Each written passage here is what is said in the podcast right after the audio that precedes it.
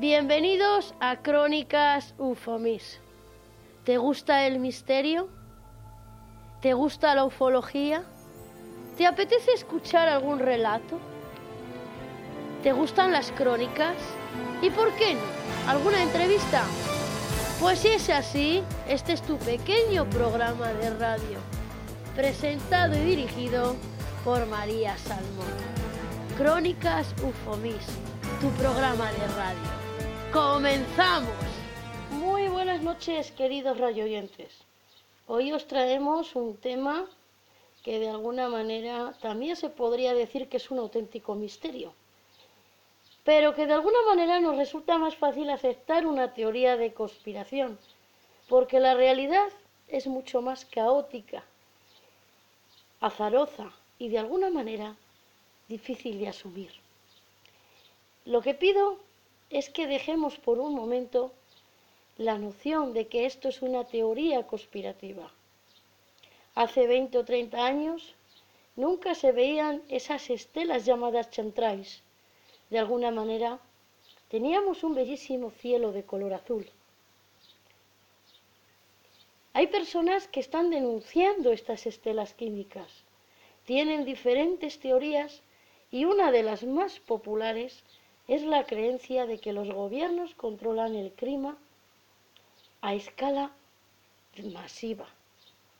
Otra de estas teorías es que los científicos que realizan investigaciones legítimas sobre cómo contrarrestar los efectos de este cambio climático a través de un proceso llamado geoingeniería, de alguna manera nos están envenenando de forma secreta. También hay quienes creen que grupos poderosos, altamente secretos, nos están rociando con estos químicos para hacernos más obedientes y de alguna manera controlar la humanidad.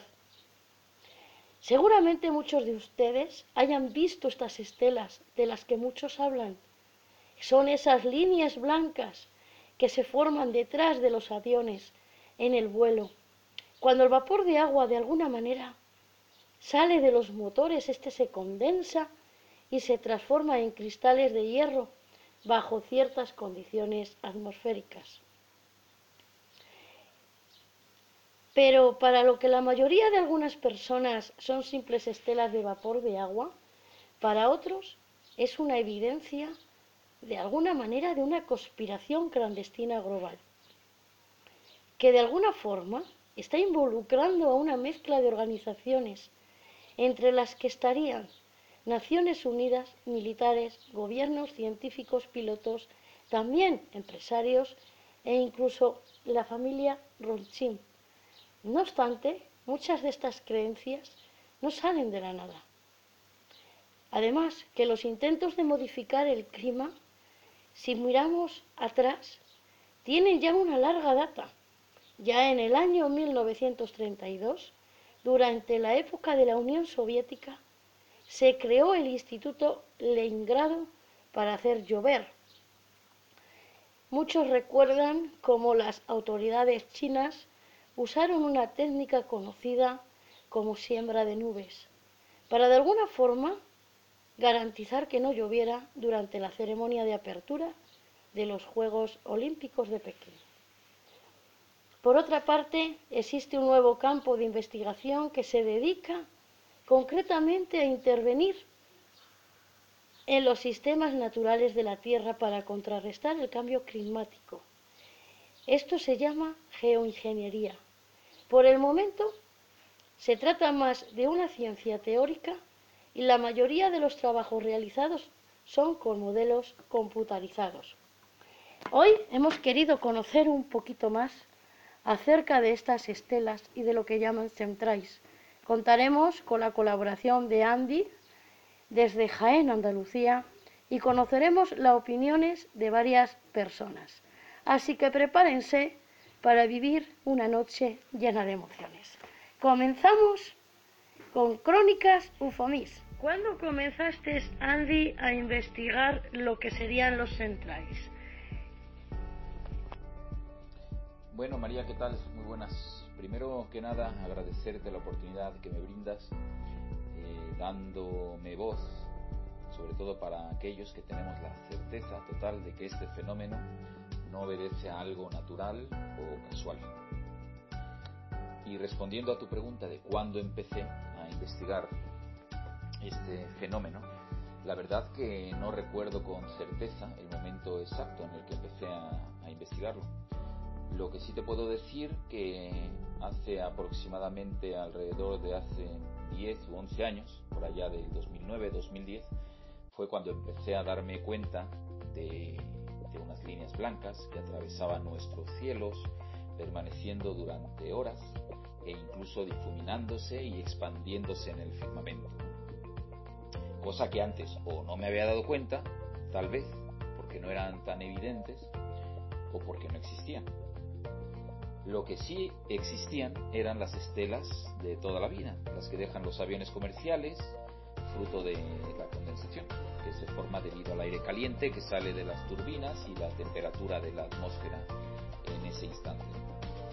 Pero a diferencia de las estelas químicas, de las otras, estas permanecían y permanecen unos minutos o incluso segundos y se desvanecen. Así que bueno, empecé a observar más atentamente este fenómeno, estas líneas en el cielo y a averiguar al respecto, empezando a, recopilar fotografías del fenómeno, incluso eh, subiéndolas a una página en Facebook que se llama Chemtrailsheim y bueno, algunas de estas fotografías totalmente alarmantes, ¿no? O sea, unas líneas ahí parece que están jugando tres en raya. Y bueno, esta investigación la empecé buscando estelas en el, cielo, en la red, en internet. Ponía líneas en el cielo, estelas en el cielo, lo ponía tanto en inglés como en español para encontrar este, más información.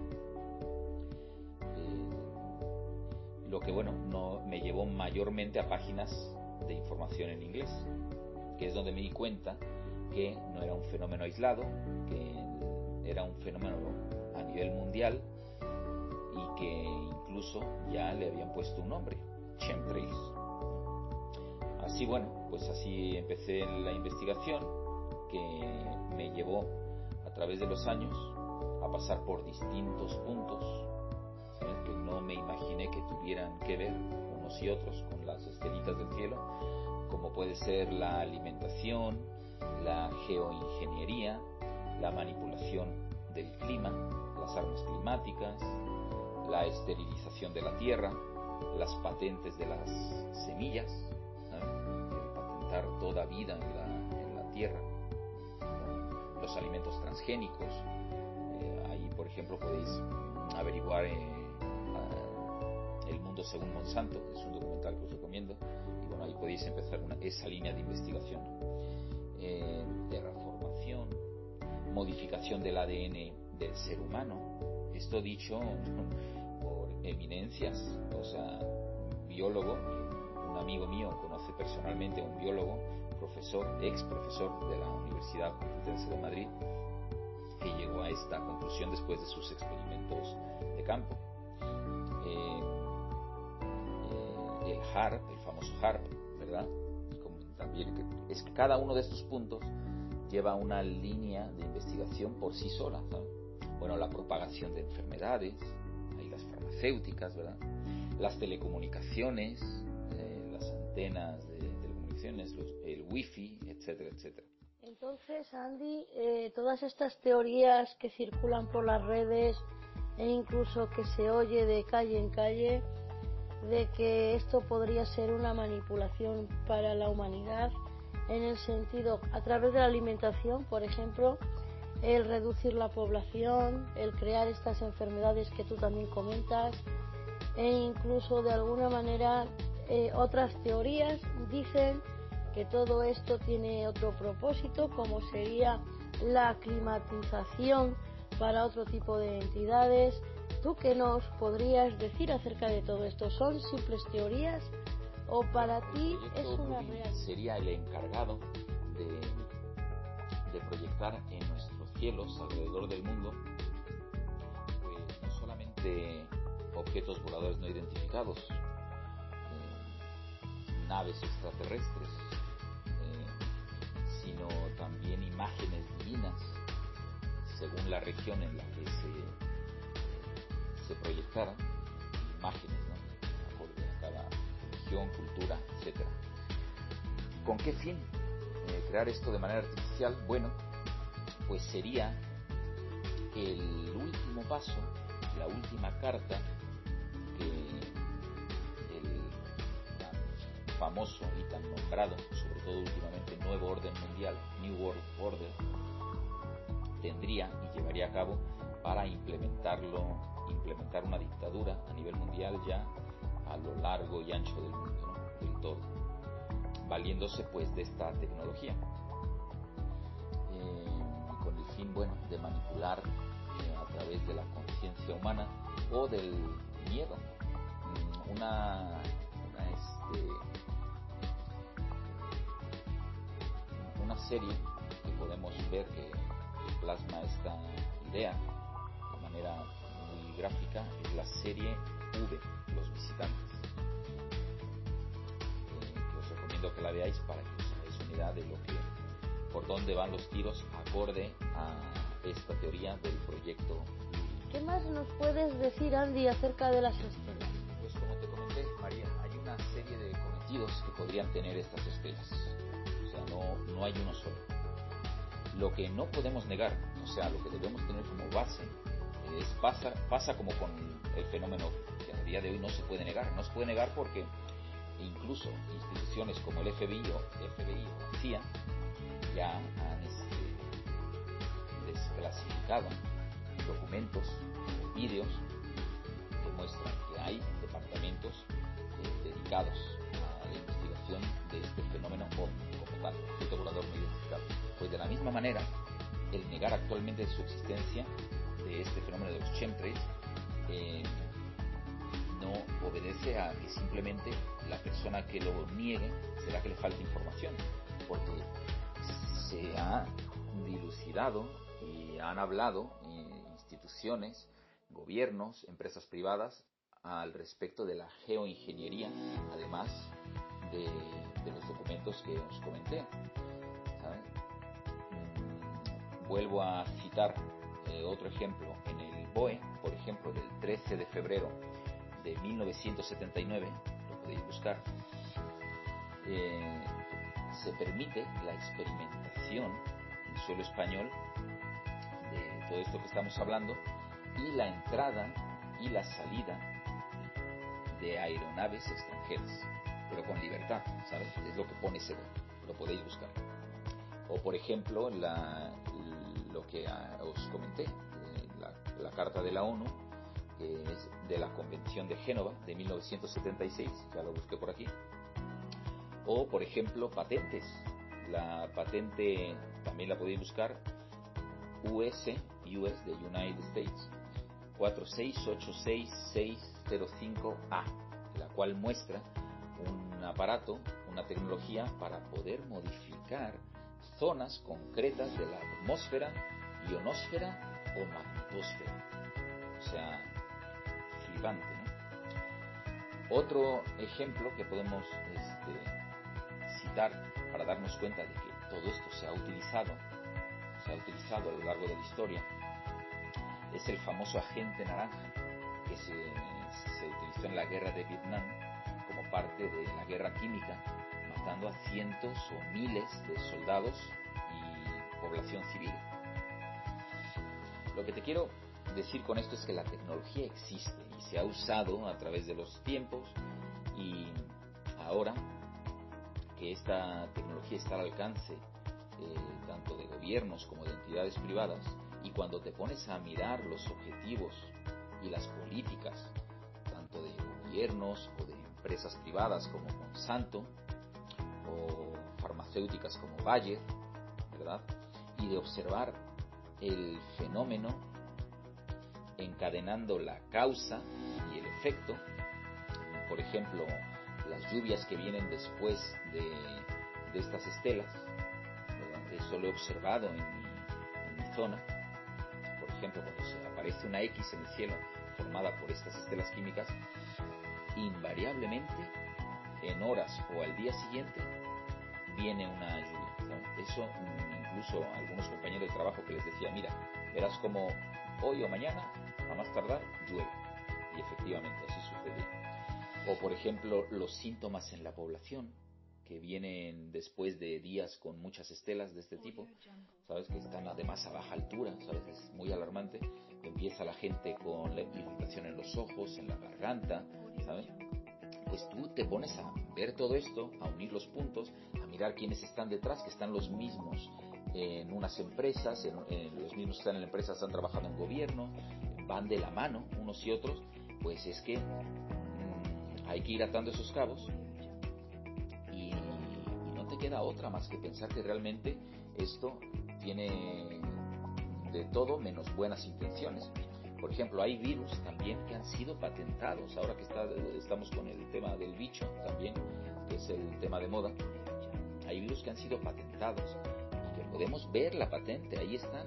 Eh, el, eh, por ejemplo, un ejemplo, el virus Zika, así lo podéis buscar, Z-I-K, que lo patentó la Fundación Rockefeller en 1947, María. O sea, imagínate si no han pasado años desde entonces. La verdad, Andy, es que en un, de un par de años para acá han aumentado eh, los problemas pulmonares, e incluso migrañas, tipos de alergia desconocidos que bueno, ahora ya son conocidos, como por ejemplo la alergia al wifi y todo este tipo de, de cosas. De alguna manera, por todo lo que nos estás comentando, esto también tendría mucho que ver, ya que de alguna manera estos centrais eh, lo que están haciendo eh, es arrojar algún producto químico desde el cielo que queda impregnado y que poco a poco se va em, esparciendo también hacia abajo. De hecho, eh, hay estudios además, también hay muchísima información y documentación que se han encontrado como telas de araña, pero no son telas de araña, en la superficie del suelo. ¿Qué nos podrías decir acerca de, este tipo de, químico? Y bueno, ¿qué opinión tienes Es que estas estelas no son solamente rectas, estas líneas no van solamente de horizonte a horizonte, ya es de por sí raro para llamar la atención, sino que muchas hacen formas, figuras, como en X, que hacen X en el cielo, V, espirales, espirales realmente, yo las he visto, espirales, eh, círculos, ¿eh? o sea, parece que están jugando ahí arriba, ¿no?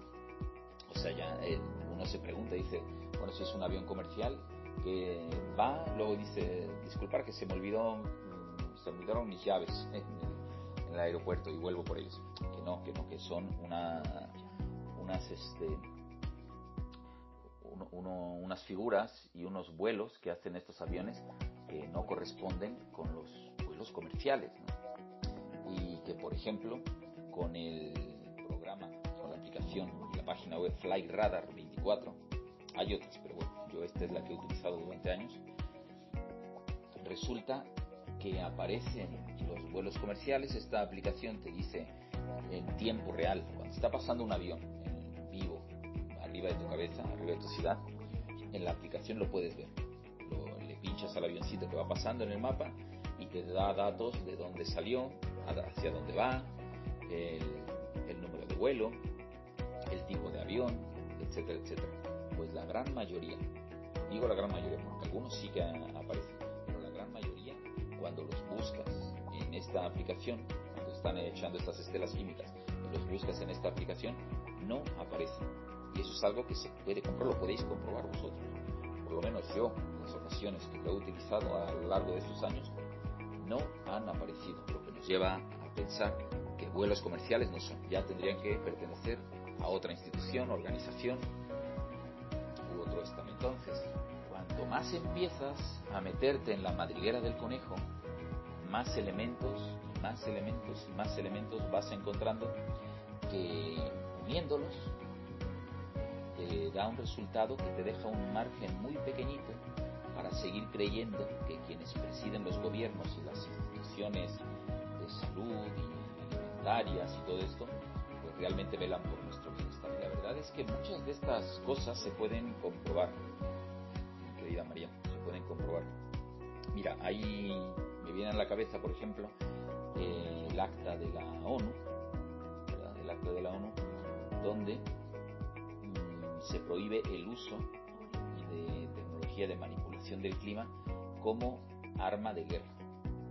O sea, en las guerras ahí exacta dice no se permite. Para otras cosas se puede permitir, pero para, para las guerras no, por el riesgo que conlleva.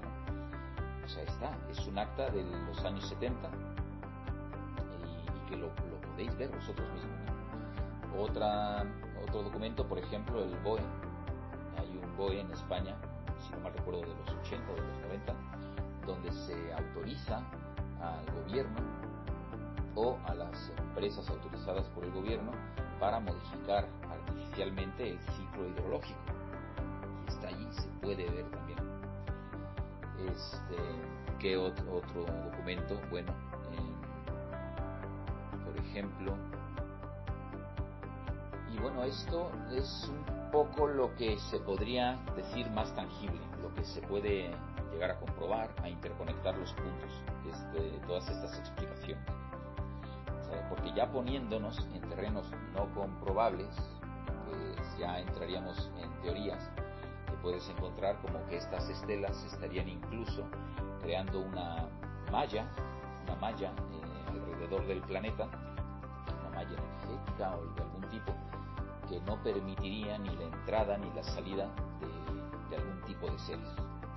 O también creando las condiciones necesarias para hacer de nuestros cielos una gran pantalla donde llevar a cabo lo que se conoce como proyecto Blue. Mira, también me, di cuenta eh, durante esta observación de, de las estelas químicas de que no solo permanecían, se, se propagaban, se extendían a lo largo del cielo como si, si hubiese una manta, además eso lo podéis ver también, sino que después de que esto era muy acuciante, o sea, días que eran era un verdadero bombardeo de estas estelas químicas, en las ramas de los olivos, aquí en, la tierra donde vivo, Jaén, pues son mares y mares de olivo, en las ramas de los olivos aparecían telarañas, lillos, que resulta que en algunas partes les llaman eh, hilos del diablo y que, eh, ocasionan, según esto también, morguelos, que es una enfermedad de la piel.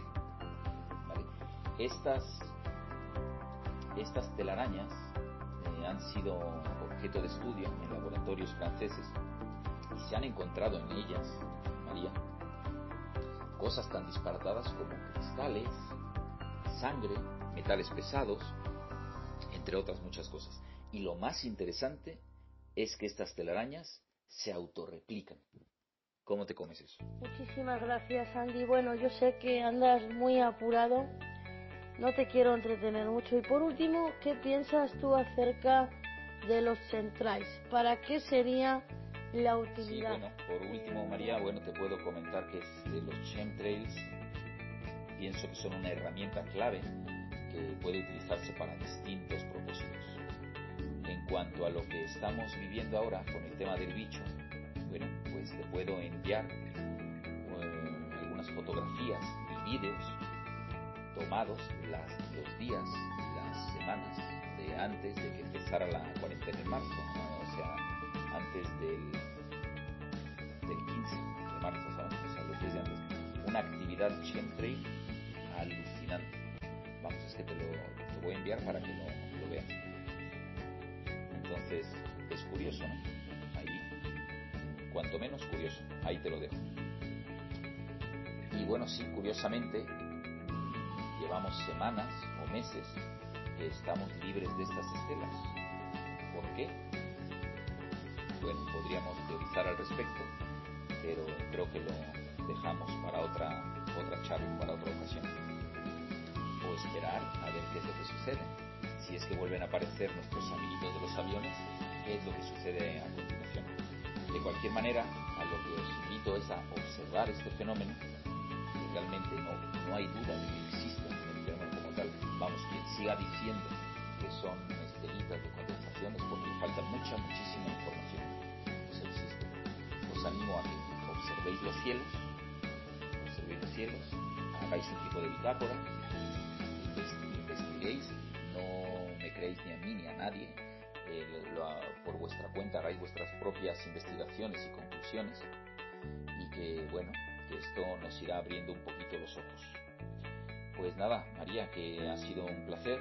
Muchísimas gracias por la oportunidad siempre que pueda ayudarte con todo gusto. Mucho éxito y saludos a todos tus oyentes. Aquí Andy, saludándoos desde Jaén, Andalucía, España, observando los Pues muchísimas gracias Andy por estar aquí en Crónicas Sufomis, darnos toda esta información que es muy importante. Y bueno, ya para finalizar, ¿Puedes dejarles a las personas que nos están escuchando eh, alguna página o algo donde te puedan localizar y puedan ver todo este tema acerca de los chemtrails? Por supuesto que sí, María. Mira, podéis buscar mi página en Facebook que se llama Chemtrails Jaén. Chemtrails Jaén.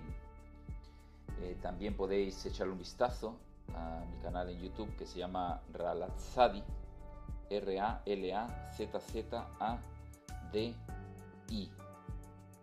Ralazzadi. Que aunque no he subido mucha, mucha temática de, chemtrail, de chemtrails, pero subo contenido mm, que considero importante de difundir. Además de traducir también muchos vídeos eh, en inglés con información que considero primordial. Entonces, bueno, podéis echarle un vistazo. O me podéis escribir por email eh, al siguiente. asociación ecológica jaén gmail.com así que por esos tres medios podéis eh, contactar conmigo y bueno nuevamente agradecerte María por esta charla que haces una labor súper súper importante difundiendo temas eh, más allá de que sean de interés, temas que todo mundo debería de, conocer. Crónicas Ufomix, muchas gracias. Un saludo muy grande desde Jaén. A continuación vamos a comenzar con la opinión de nuestra amiga Rosario. Muy buenas noches, Rosario, bienvenida. ¿Qué opinas tú acerca de los chemtrails? ¿Realidad, conspiración? Adelante. Las estelas químicas eh, nos están fumigando en secreto desde los aviones. Las líneas blancas que vemos en el cielo cuando pasa un avión son estelas de vapor de agua, aunque muchas voces apuntan a una conspiración por la que estarían lanzando productos químicos. ¿Alguna vez te has planteado qué son las líneas blancas que dejan los aviones a su paso por el cielo? Hay muchos grupos en Internet y en otros sitios de medio de comunicación que defienden la existencia de una conspiración a gran escala para fumigar el planeta. Plantean que estas estelas pueden contener de manera deliberada productos químicos, lo que se llama chemtrails. Los objetivos serían variados, desde envenenar a la población y producir esterilidad a alterar el clima. La realidad parece ser que es mucho más simple, según algunos expertos. Eh, pura física. Estas líneas blancas que ves en el cielo cuando pasa un avión a gran altura son estelas de vapor de agua. Las estelas de condensación son nubes en forma de líneas compuestas de partículas de hielo, que son visibles detrás de los motores de los aviones a reacción y que se mm, genera en actitudes de crucero en la atmósfera superior. Eso es lo que parece ser que dicen algunos expertos. Pero realmente, mm, ¿has visto en el cielo a veces cómo está, qué líneas tiene? Eh, ¿Cuánto tardan en desaparecer esas líneas? Eh, a veces, eh, cuando pasa un avión y tiene vapor de agua, enseguida esas líneas se eliminan. Cuando no tienen vapor de agua, hacen nubes en el cielo. Pero claro, no son las nubes de 3D como estamos acostumbrados. Y a veces son líneas, líneas paralelas, líneas verticales, eh, hay muchísimas líneas, eh, más que en un tablero de tres en raya, o sea que mm, yo no me creo esta teoría. Yo seré una conspiranoica, pero yo pienso que sí, que es verdad, que hay productos químicos, por lo que sea, quizás a lo mejor es para fertilizar la tierra. Eh, hay que pensar a veces positivo, la, humanidad tenemos que mirar por, por mantenernos aquí en, esta madre tierra. Eh, sería una opción, ¿no? Pero bueno, pueden ser otras opciones y puede ser que sí, que queramos cambiar el clima o de una forma u otra cambiar algo la genética o deshacernos de parte de la población. Eh, que no se sabe. Pero eh, lo que no es normal es el cielo verlo como está. Y ahora con el confinamiento, la verdad que ya no se han visto. Y lo bonito es cuando se ve el cielo azul sin ninguna nube. Ninguna nube, ni las de 3D. Eso también es muy raro. Pero luego, luego pasan, cuando está el cielo azulito, pasan los centrales, lo cuadriculan todo y lo llenan como de una nube blanquecina que se va ensanchando cada vez más, pero se queda, se queda ahí, no se, no se va. Y el vapor de agua enseguida desaparece de la vista. O sea, esa es mi opinión de los centrales, que sí que algo está pasando en la atmósfera y algo que lo estamos haciendo nosotros. Muchísimas gracias, Rosario. Yo he querido coger más información e incluso, mira, les voy a compartir esta pequeña publicación de Noticias 4.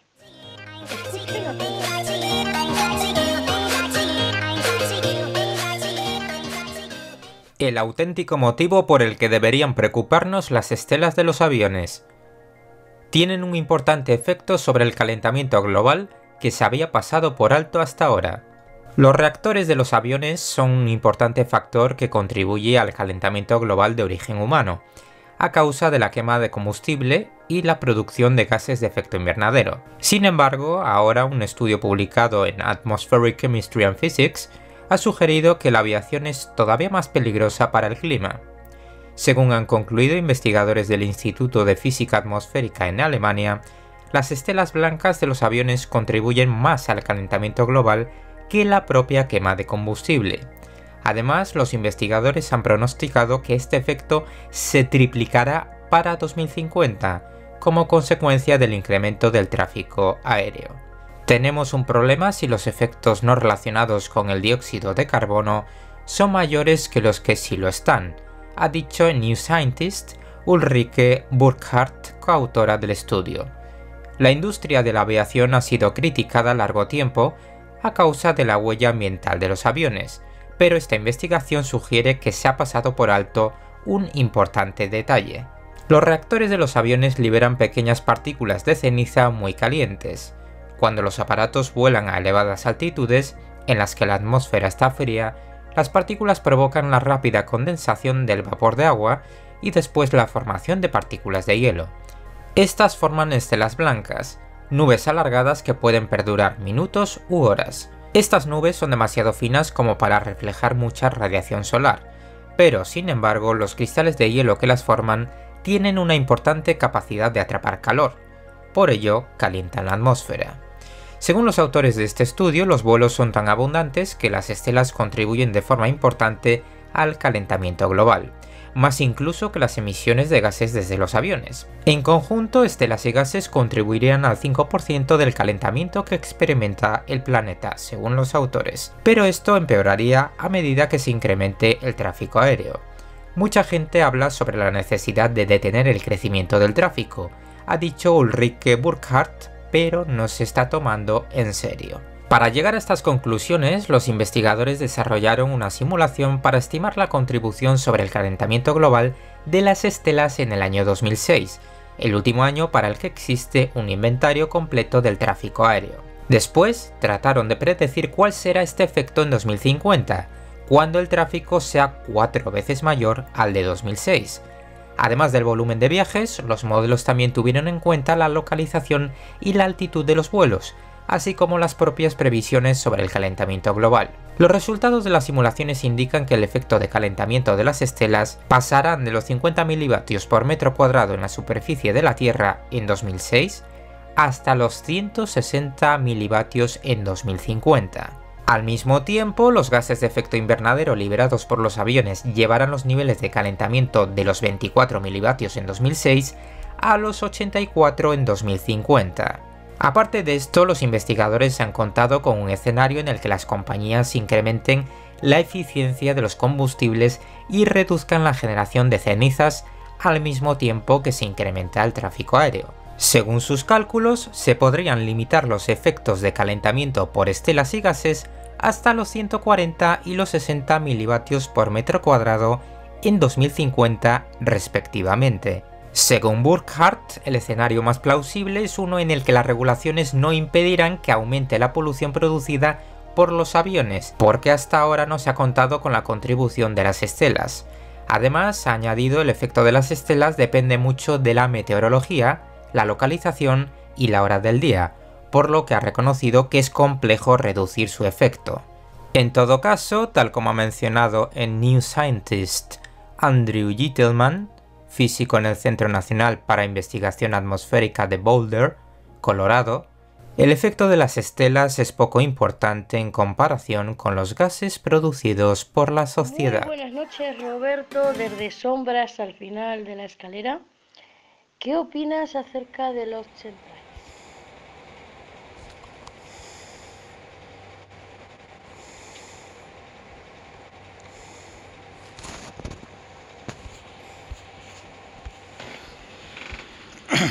Seguramente todos en alguna ocasión hemos mirado al cielo y levantado el dedo hacia la estela de un avión. Y alguien nos ha dicho que lo que estamos viendo es un chemtrail según quien sea, te dirá, no, no te están fumigando, ni esterilizando, ni controlando el clima para que los agricultores tengan que comprar semillas. Los famosos chemtrails no existen, simplemente son estelas de condensación producidas por la interacción de los gases que expulsan los aviones con los de la atmósfera. O te pueden decir lo contrario, que afirman que forman parte de un plan secreto que pretende modificar el clima provocar enfermedades, controlar la natalidad o directamente acabar con la humanidad. Según la National Geographic, en una encuesta internacional realizada hace unos años, en el 2011, para ser más exactos, casi el 17% de las personas preguntadas afirmaban creer en la existencia de un programa atmosférico secreto a gran escala, a gran escala, perdón, a la cual se le conoce comúnmente geoingeniería, geoingeniería encubierta y que ha dado lugar a la creencia y a la pretensión de mostrar la evidencia científica de una fumigación química generalizada vinculada a impactos negativos en la salud humana o el medio ambiente. Sinceramente yo no puedo opinar ni a favor de los científicos, pues ni lo soy ni he estudiado como para poder rebatirles, ni a favor de los que ven conspiraciones, por mi parte más racional duda que eso esté ocurriendo, si los científicos lo niegan. Pero si en vez de dejarme llevar por la razón de lo que he estudiado me han enseñado y dejo que mi cerebro piense por sí solo, las dudas empiezan a surgir. Mirando estudios podemos encontrar que el asunto de la cooperación, el sistema de dispersión de tóxicos, deja dudas.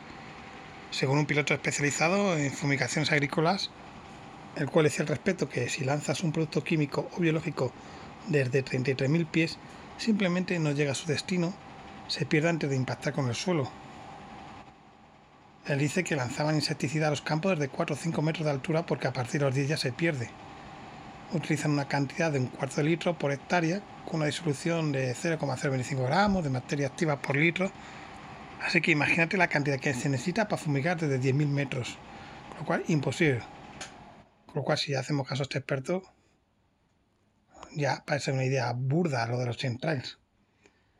Pero claro, son versiones que a veces se dan desde sitios oficiales. Y claro, si hay conspiración en medio, ¿cómo vas a creer en un sitio oficial? Seguramente habrá gente más preparada que nos lo expliquen en tu programa. Yo de aquí desde mis aposentos y pensando diré lo de siempre. Puede que sea una exageración lo de la conspiración de este tema, pero que no estoy tan lejos de la verdad.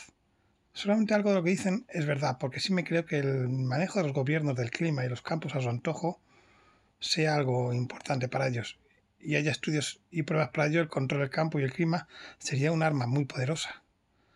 Por eso algo seguro que hay, que algún día sabremos, pero si está ocurriendo, eh, yo creo que es un porcentaje todavía más pequeño de lo que creemos. Dudo que chemtrails se han provocado, la mayoría tienen la explicación científica. Pero esa minoría Algún día lo sabremos. Si vivimos para saberlo, claro. Un saludo muy fuerte desde aquí, de sombras al final de la escalera.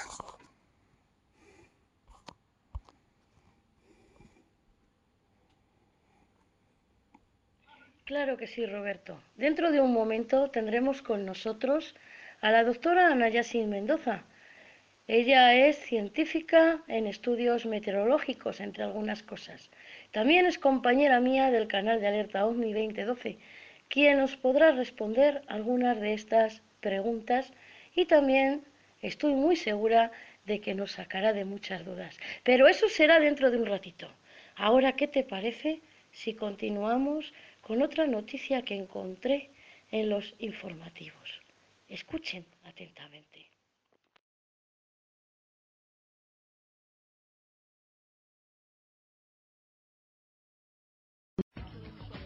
Estelas como estas atraviesan nuestros cielos.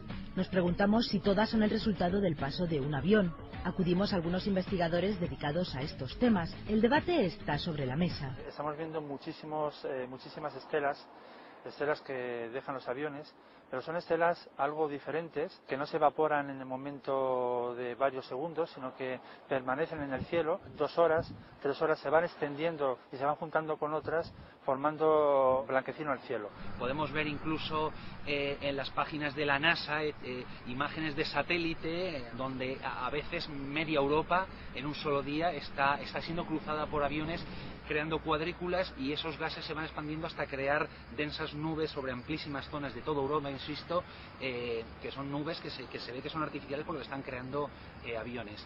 Buscamos una respuesta en el aeropuerto de Madrid-Barajas y esto es lo que nos dice un piloto experto hay aviones que tienen que soltar por el hecho de eh, pasar una emergencia en el despegue, no pueden aterrizar con el mismo peso que han despegado y tienen que soltar combustible, lo que se llama fuel dumping. Si yo salgo o junto nueve aviones sobre Madrid y van a un mismo destino, tengo que juntarlos en paquetes de aviones para que los controladores en su punto de destino los puedan gestionar. Entonces es normal que pasen sobre Madrid con una precisión de unos tres o cinco minutos un grupo de nueve aviones.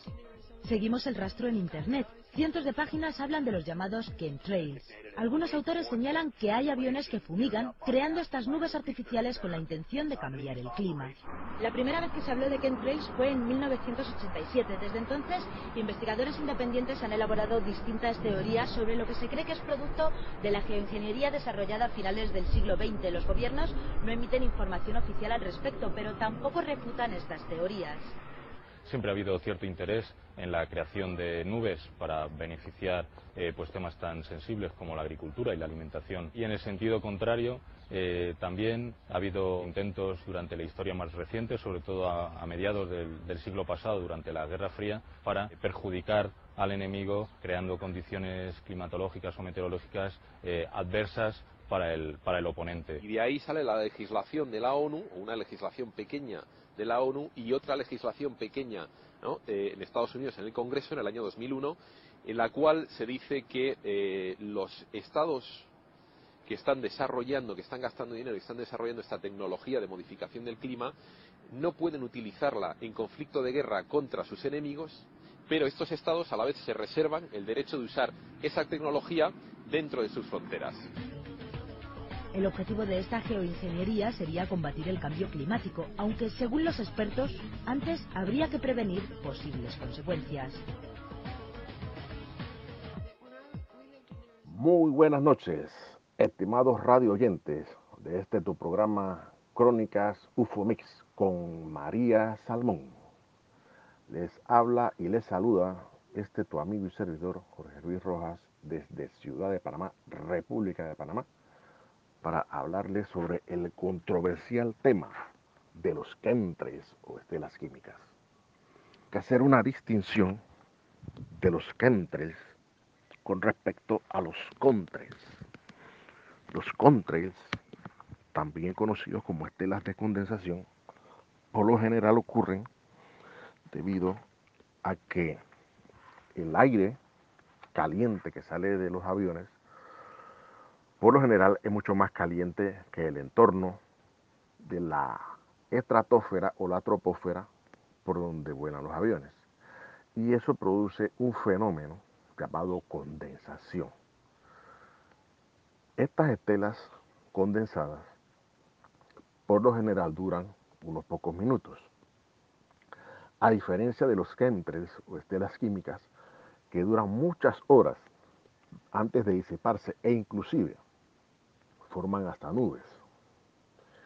Estas sustancias químicas han sido estudiadas y analizadas por algunos médicos independientes o institutos que se dedican a estudiar los compuestos químicos que provienen de los chemtrails. Les voy a referir a una página web para que estudien minuciosamente algunos de los síntomas y enfermedades relacionadas con los chemtrails. Si tienen papel y lápiz o pluma, con mucho gusto les voy a dar la página. Apunten. www.carnicom con M, carnicominstitute.org. Repito, www.carnicom con M, carnicominstitute.org. Ustedes entran en esa página y van a ver una sección que dice Morgue Jones Institute.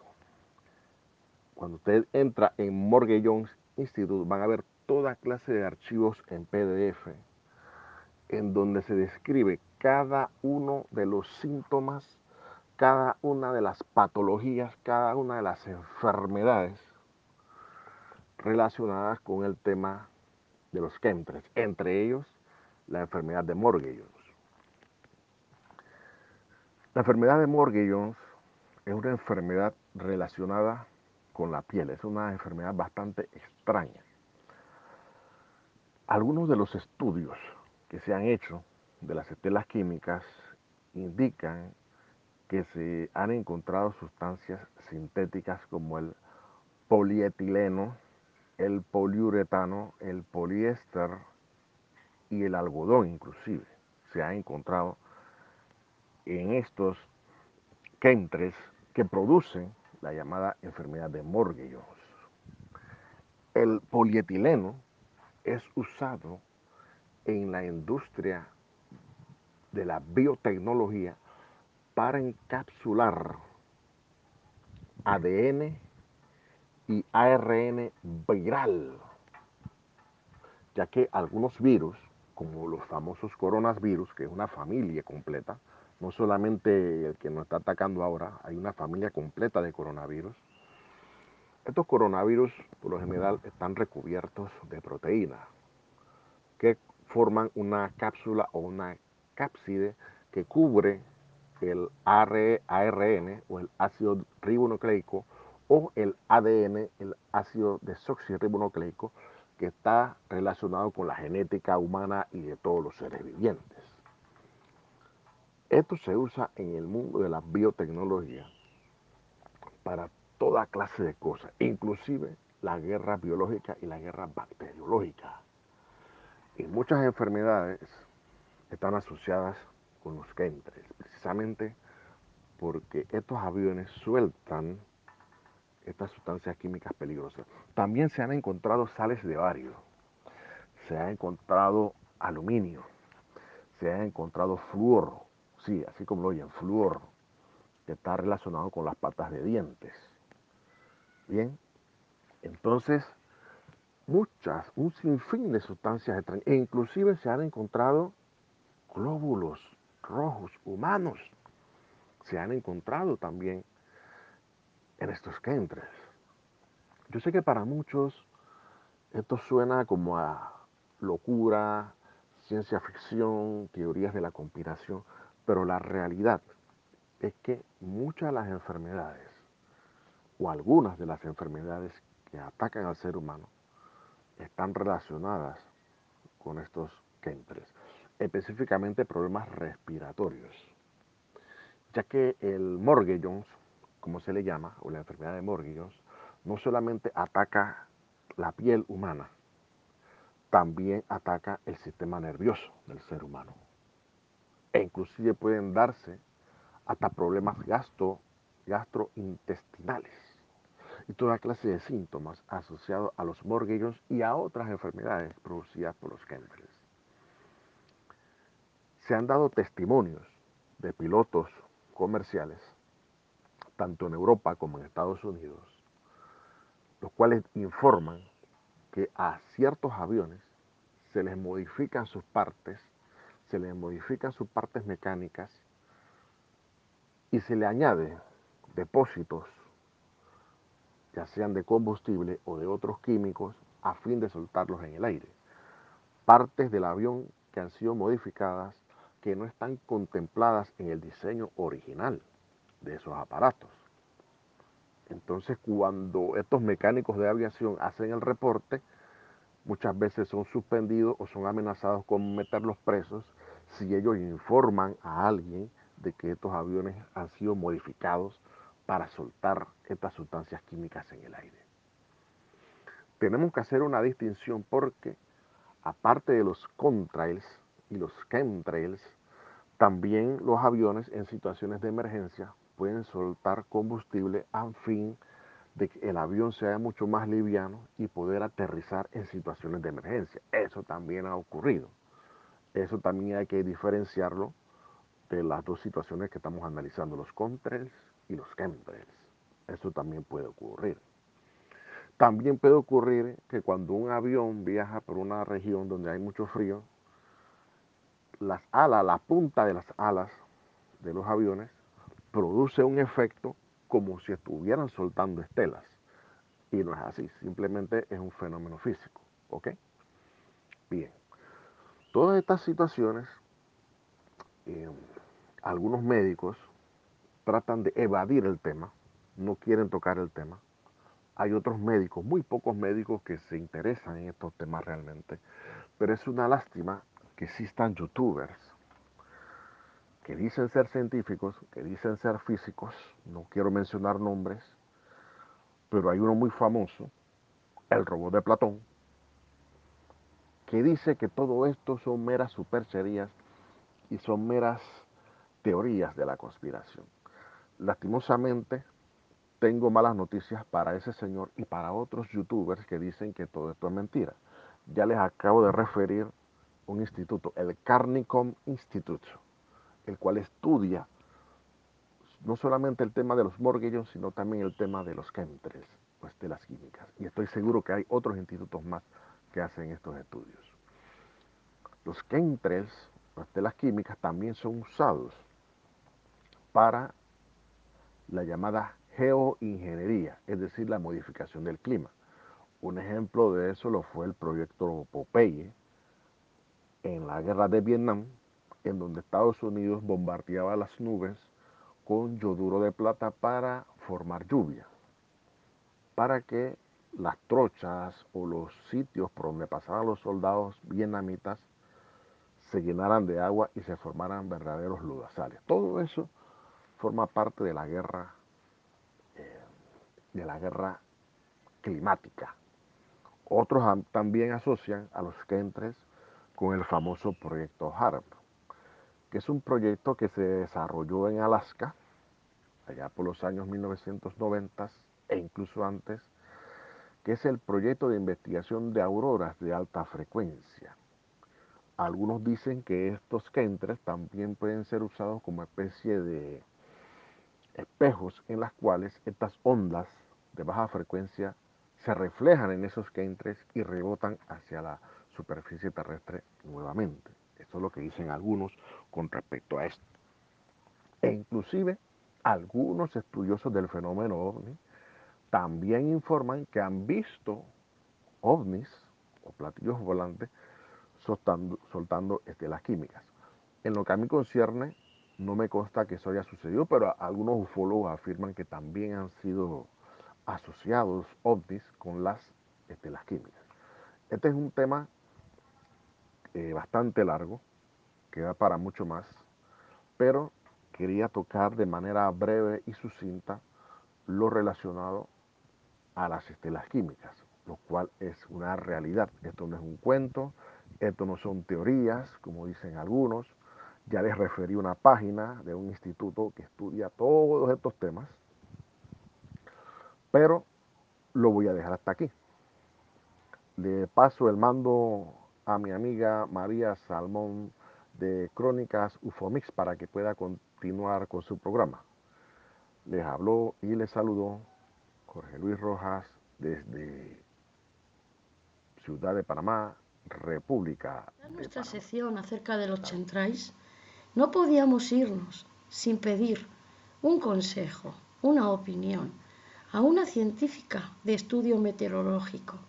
Ella es Ana Yasin Sagrario Mendoza, compañera y amiga del canal de Alerta OVNI 2012.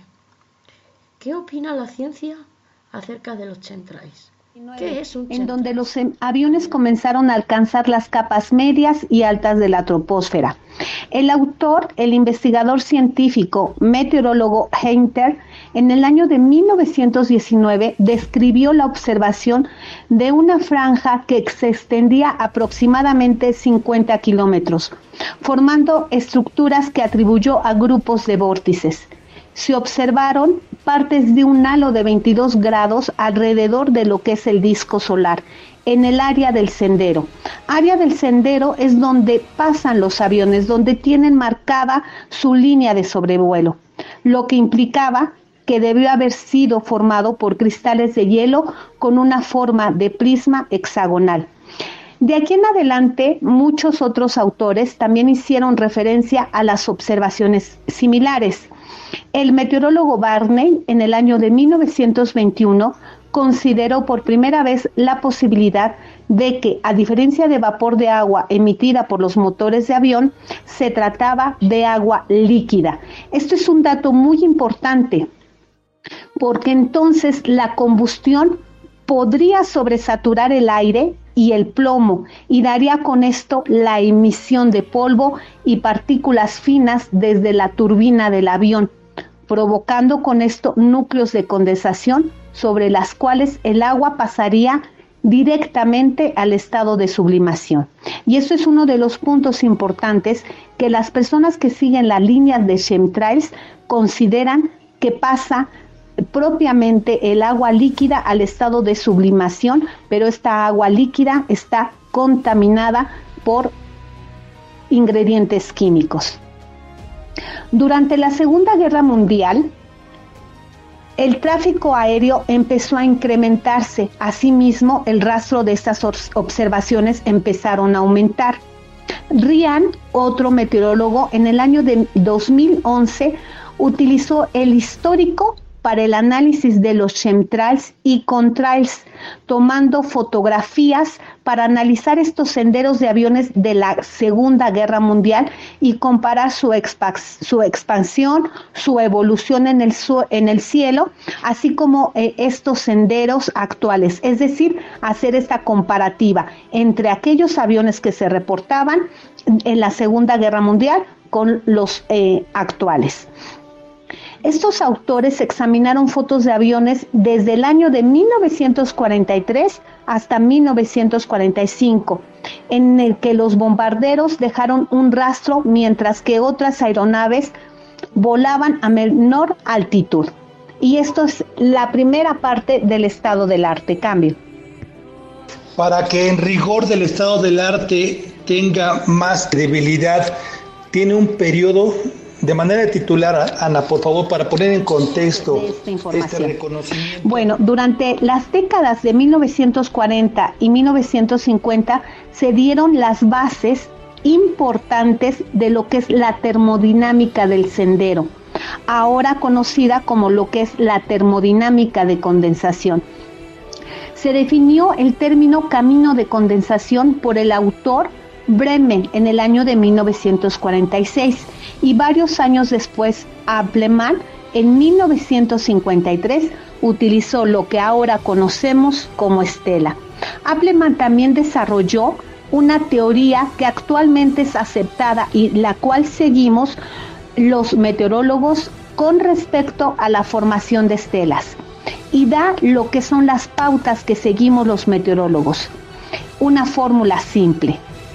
La temperatura necesaria para la saturación del aire va a depender de la presión, de la temperatura y de la humedad del aire expulsados de la turbina del avión, así como la proporción de vapor de agua y el calor de los gases liberados en el ambiente por la turbina.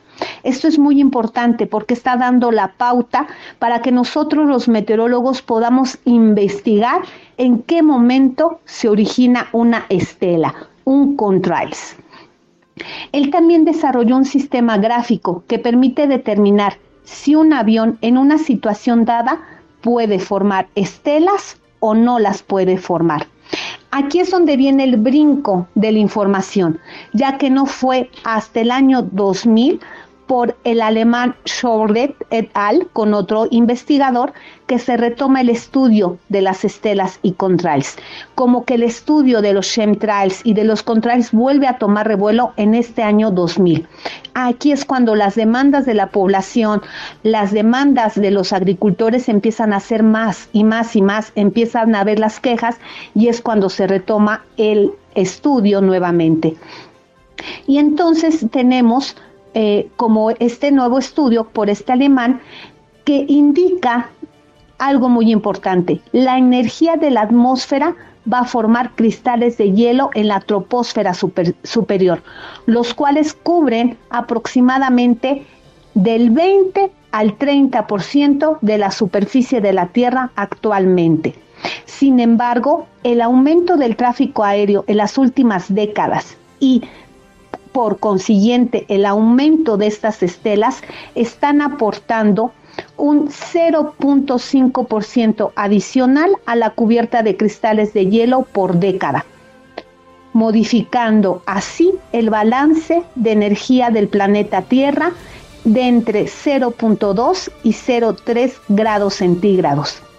Y este estudio fue puntualizado por el investigador Pan en el año 2004. Esto nos da la pauta que las estelas están contribuyendo al calentamiento global. Y subrayo calentamiento global. Cambio. Ah, se me hace fuerte esa de los chemtrails y contrails, vamos a definir lo que es la palabra chemtrails. Chemtrails proviene de aerosol o rastro de chorro persistente. A menudo la palabra chemtrails se correlaciona en automático con teoría de conspiración.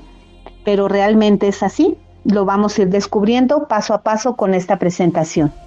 Se pensaba que, que, había comenzado a aparecer a mediados de los años 80 o 90, pero ya se dieron cuenta que no es así. El estudio nos indica mucho antes de los años 90. Se desconoce el propósito puntual, aunque tenemos hipótesis. Las principales, modificación del clima, la bioguerra, la modificación... Aunque tenemos...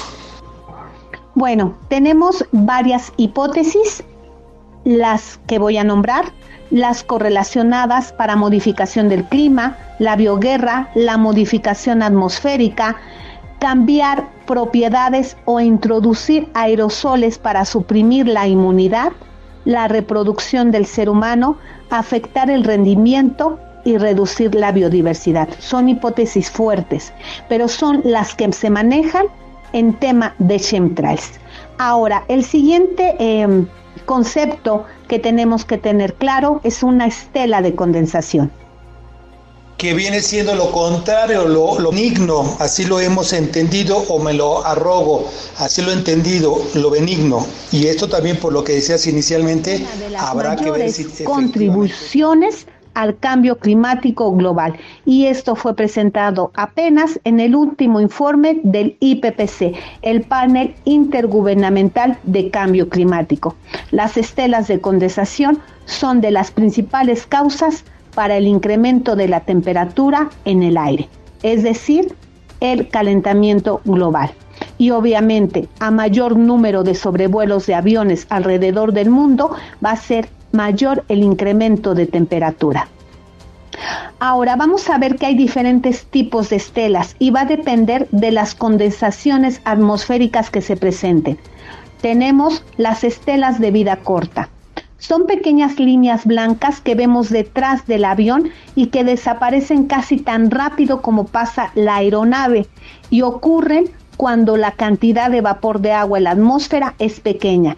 Entonces las partículas de hielo que forman las estelas vuelven al estado gaseoso rápidamente. Tenemos las estelas persistentes. Son largas líneas blancas que permanecen después de que haya pasado el avión. Ocurren cuando la humedad de la atmósfera es grande, por lo que la estela no se evapora y puede durar hasta horas. Y por último tenemos las estelas persistentes que se extienden. Estas estelas anchas que podemos observar, que son líneas que se van engordándose y tienden a formar figuras irregulares a medida que la nube crece. Esto va a ocurrir cuando la humedad atmosférica está muy próxima al punto de condensación y es fácil que el vapor del agua se condense sobre la estela del avión. Cambio. Es decir, para poder comprender el ABC de los chemtrails y los chemtrails, habría que superiores a 6.000 metros de altitud, a donde la temperatura del aire siempre va a ser bajo cero. En estas altitudes el vapor del agua se sublima en forma inmediata y forma cristales de hielo que cristalizan en forma hexagonal. Es por eso que un chemtrails no puede ser una estela. Entonces queda el primer argumento desarrollado de la hipótesis. Ahora, eh, cabe mencionar que una vez formado el cristal de hielo o la gotita de agua congelada, permanece en la atmósfera y va a depender, vuelvo a subrayar, de la temperatura y de las condiciones de humedad del aire. Y estas generalmente son por debajo de los 40 grados centígrados y esto lo menciona el autor Wendley en el año de 1990. Si la temperatura del aire es más alta, el cristal del hielo va a tender a subliminarse. Cuanto más caliente sea el aire, esta reacción va a ser más rápida. Del mismo modo, cuanto más seco sea el aire, también vamos a tener sublimación. En un ambiente relativamente húmedo, tanto la gotita del agua como el cristal de hielo pueden sobrevivir por mucho tiempo, varias horas o inclusive más de un día. Por eso es que vemos estas estelas de avión, de aviones continuas, que muchas personas, generalmente en el continente europeo, es lo que mencionan. Que se, que se permanecen, pero aquí está la explicación, el por qué es que permanecen hasta por más de un día. Esta es una argumentación simple, el estado termodinámico de la atmósfera, los cuales, vuelvo a puntualizar, van a depender tanto de la temperatura por abajo de 40 grados centígrados pero también tenemos que tener una presión de 250 hectopascales. Estos datos son importantes porque con estos datos yo puedo hacer un seguimiento meteorológico y saber si es una estela de condensación presente por el fenómeno o por el evento del estado termodinámico de sendero o realmente pasa algo anómalo. Cambio. Ah, anteriormente, antropogénico. En la reunión, como lo mencioné, de la UMAC, Organización Meteorológica Mundial del año 2017, se dio a conocer las nubes formadas por la actividad humana. Y entonces es cuando se decide introducir el prefijo antropogénico. Y tenemos lo que son las estelas formadas por el ser humano. Y tenemos tres tipos básicos de alto nivel, es decir, tres nubes de alto nivel. La Anthropocirrus, la Anthropocirrus stratus y la Anthropocirrus cumulus, las cuales se van a originar a partir de estelas. Es de ahí donde queda contestada la pregunta y la demanda de muchas personas que cuando pasa un avión se queda la estela por mucho tiempo y se forman nubes. Cambio y sospecho que en algunas de ellas son más o menos tóxicas. Bueno, ahí van las preguntas. Adelante, por favor, cambio. Y entonces viene lo que es la siguiente hipótesis, la segunda hipótesis con el segundo argumento. Haciendo la revisión bibliográfica encontré un documento que me, que me inspiró a hacer esta segunda hipótesis. Este documento se llama Poseyendo el Clima para el año 2015. Supuestamente fue creado por militares de los Estados Unidos junto con otros militares de otras naciones, en donde utilizaban aviones para dispersar partículas en la región atmosférica, donde se forman las nubes, las que hemos ido mencionar anteriormente. Muchas personas hacen referencia que han presenciado fumigaciones aéreas de partículas que se están llevando a cabo, pero que el gobierno, los científicos ocultan y que no lo correlacionan, como lo mencioné anteriormente, con las estelas. Y, bueno, anteriormente presenté lo que es un avión eh, de la Fuerza Aérea que fue captado ¿dónde creen? En España, haciendo esta fumigación. Y con, con este documento fue con, como me inspiré para, para la siguiente hipótesis, la hipótesis del cruzamiento de estelas. Y esto debido también a una imagen que encontré de Barcelona, España, en donde se ve una cuadrícula casi perfecta de estelas, de chemtrails, como mencionan en el continente europeo y con este argumento doy la explicación probable de por qué se dé ese cruzamiento de estelas. Cambio. Que en estos datos también te quise Bueno, de hecho no es raro ver dos aviones cruzando en el cielo a la vez, uno de ellos dejando un rastro mientras que el otro no lo hace, o que los dos dejen este rastro. La explicación científica para esto es que los dos aviones están volando a diferentes niveles atmosféricos, es decir, a diferentes niveles de altitud. Y el autor Mason y Pino en el año del 2016 demostraron esto con una simulación numérica utilizando el modelo de mesoescala WRF. Este modelo de mesoescala es muy utilizado por nosotros los meteorólogos para ver en qué zona es donde se crea más convección atmosférica, dónde es donde se crean esas nubes de, de gran altitud y propiamente una tormenta. Con este modelo le podemos dar seguimiento, pero estos autores se les ocurrió la idea y muy buena de hacer esta simulación, esta modelación para ver cómo es que estos aviones sobrevolaban en diferentes altitudes y cómo es que formaban esta cuadrícula. Así que la investigación de esto fue hacer un pronóstico de las condiciones atmosféricas en un día en toda la costa catalana, que estaba cubierta por estelas. Los del avión se extendieron en un lugar a desaparecer alrededor del mediodía y cubrieron el cielo completamente. La, fotografía que muestro es de Barcelona a las 11 UTC, que viene siendo aproximadamente la una de la tarde, hora local, el 21 de septiembre del año 2011, en el cual el cielo estaba completamente cubierto por esta cuadrícula. Así que bueno, eh, los autores tomaron esta zona geográfica como caso de estudio, pasaron a hacer eh, lo que es la simulación numérica tomando dos dominios, es decir, Barcelona, cruzando el mar Mediterráneo para hacer todo su análisis de temperatura y humedad de la atmósfera.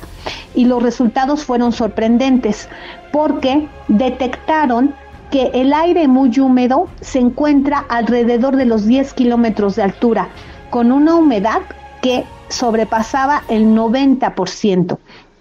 Entonces tenemos que si el aire húmedo de la combustión del queroseno es introducido a este nivel, puede conducir a la saturación, como lo explicamos anteriormente, a la deposición de vapor de agua y formar las estelas. Posteriormente se dieron cuenta que disminuye rápidamente de un 70 a un 80% con una altitud de 8.500 metros y hasta un 50% disminuye la humedad con 8.000 metros, lo que contribuye a que se vean como en tercera dimensión estas estelas. Habrá aviones que no dejen condensación porque se encuentran en menor altitud y aviones que sobrevolaron alrededor de los 10 kilómetros de altura, encontrando gran saturación de humedad y con esto dejaron estas estelas de eh, condensación en forma de cuadrícula. Asimismo, ellos hicieron todo un análisis de los senderos del avión, marcaron los sobrevuelos de los aviones y les dio concordancia con estas estelas y con este con esta modelación de las estelas. Modelaron las estelas en forma casi correcta, casi al 100%. Y es así como se explica la primer hipótesis desarrollada en ese trabajo de investigación. Cambio. Pues con esta situación que de la doctora Nayasin Sagrario Mendoza desde México, damos por cerrado nuestro pequeño programa de hoy acerca de los chentrais, con el único deseo de que ahora estén mejor informados. Les mando un fuerte abrazo y muchísimas gracias a todos por vuestra participación. Recuerden que nos volveremos a encontrar muy pronto. Que pasen una feliz noche. El programa de Crónicas Ufomis no se hace responsable de los comentarios ni opiniones ajenas. Crónicas Ufomis, tu programa de radio.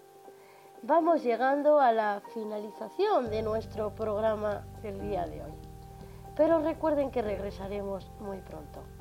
Si tienen alguna historia que quieran que compartamos, han escrito un libro o desean contarnos cualquier cosa, pueden ponerse en contacto conmigo a través del correo electrónico salmonchillón.com o también a través de la página de En Tu Radio, a través de Facebook, QRZ Luz Rubí María Salmón. Ya saben, Crónicas Ufomis les espera en el siguiente programa. Recordarles que también me pueden escuchar en Sombras al final de la escalera y también en lo que la verdad no esconde. Hasta aquí nuestro pequeño programa de hoy. Espero que les haya gustado. Que pasen una feliz y hermosa noche. Crónicas Ufonías, tu programa de radio.